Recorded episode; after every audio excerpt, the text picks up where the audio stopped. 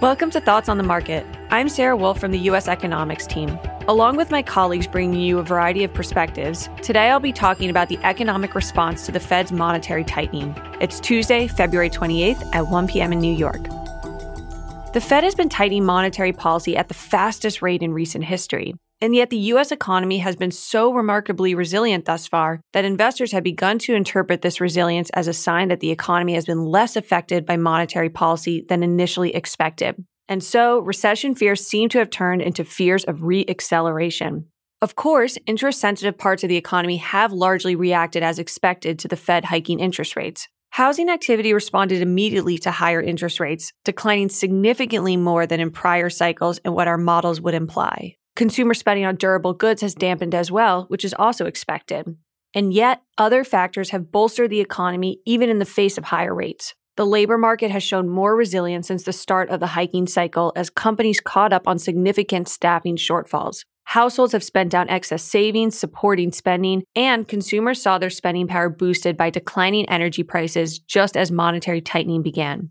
As these pillars of resilience fade over the coming months, an economic slowdown should become more apparent. Staffing levels are closing in on levels more consistent with the level of economic output, pointing to a weaker backdrop for job growth for the remainder of 2023 and 2024. Excess savings now look roughly normal for large parts of the population, and energy prices are unlikely to be a major boost for household spending in coming months. Residential investment and consumption growth should bottom in mid 2023, while business investment deteriorates throughout our forecast horizon. We expect growth will remain below potential until the end of 2024 as rates move back towards neutral.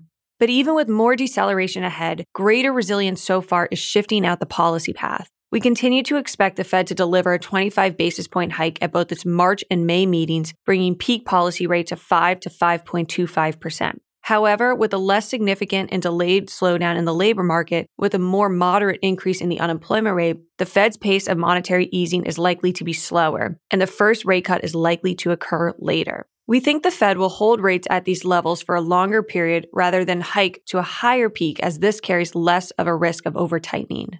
We now see the Fed delivering the first rate cut in March 2024 versus our previous estimate of December 2023 and cutting rates at a slower pace of 25 basis points each quarter next year. This brings the federal funds rate to 4.25% by the end of 2024.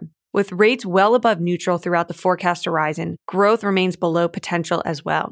As for the U.S. consumer, while excess savings boosted spending in 2022 despite rising interest rates, we expect consumers to return to saving more this year, which means a step down in spending. Thanks for listening. If you enjoy the show, please leave us a review on Apple Podcasts and share thoughts on the market with a friend or colleague today. The preceding content is informational only and based on information available when created. It is not an offer or solicitation, nor is it tax or legal advice. It does not consider your financial circumstances and objectives and may not be suitable for you.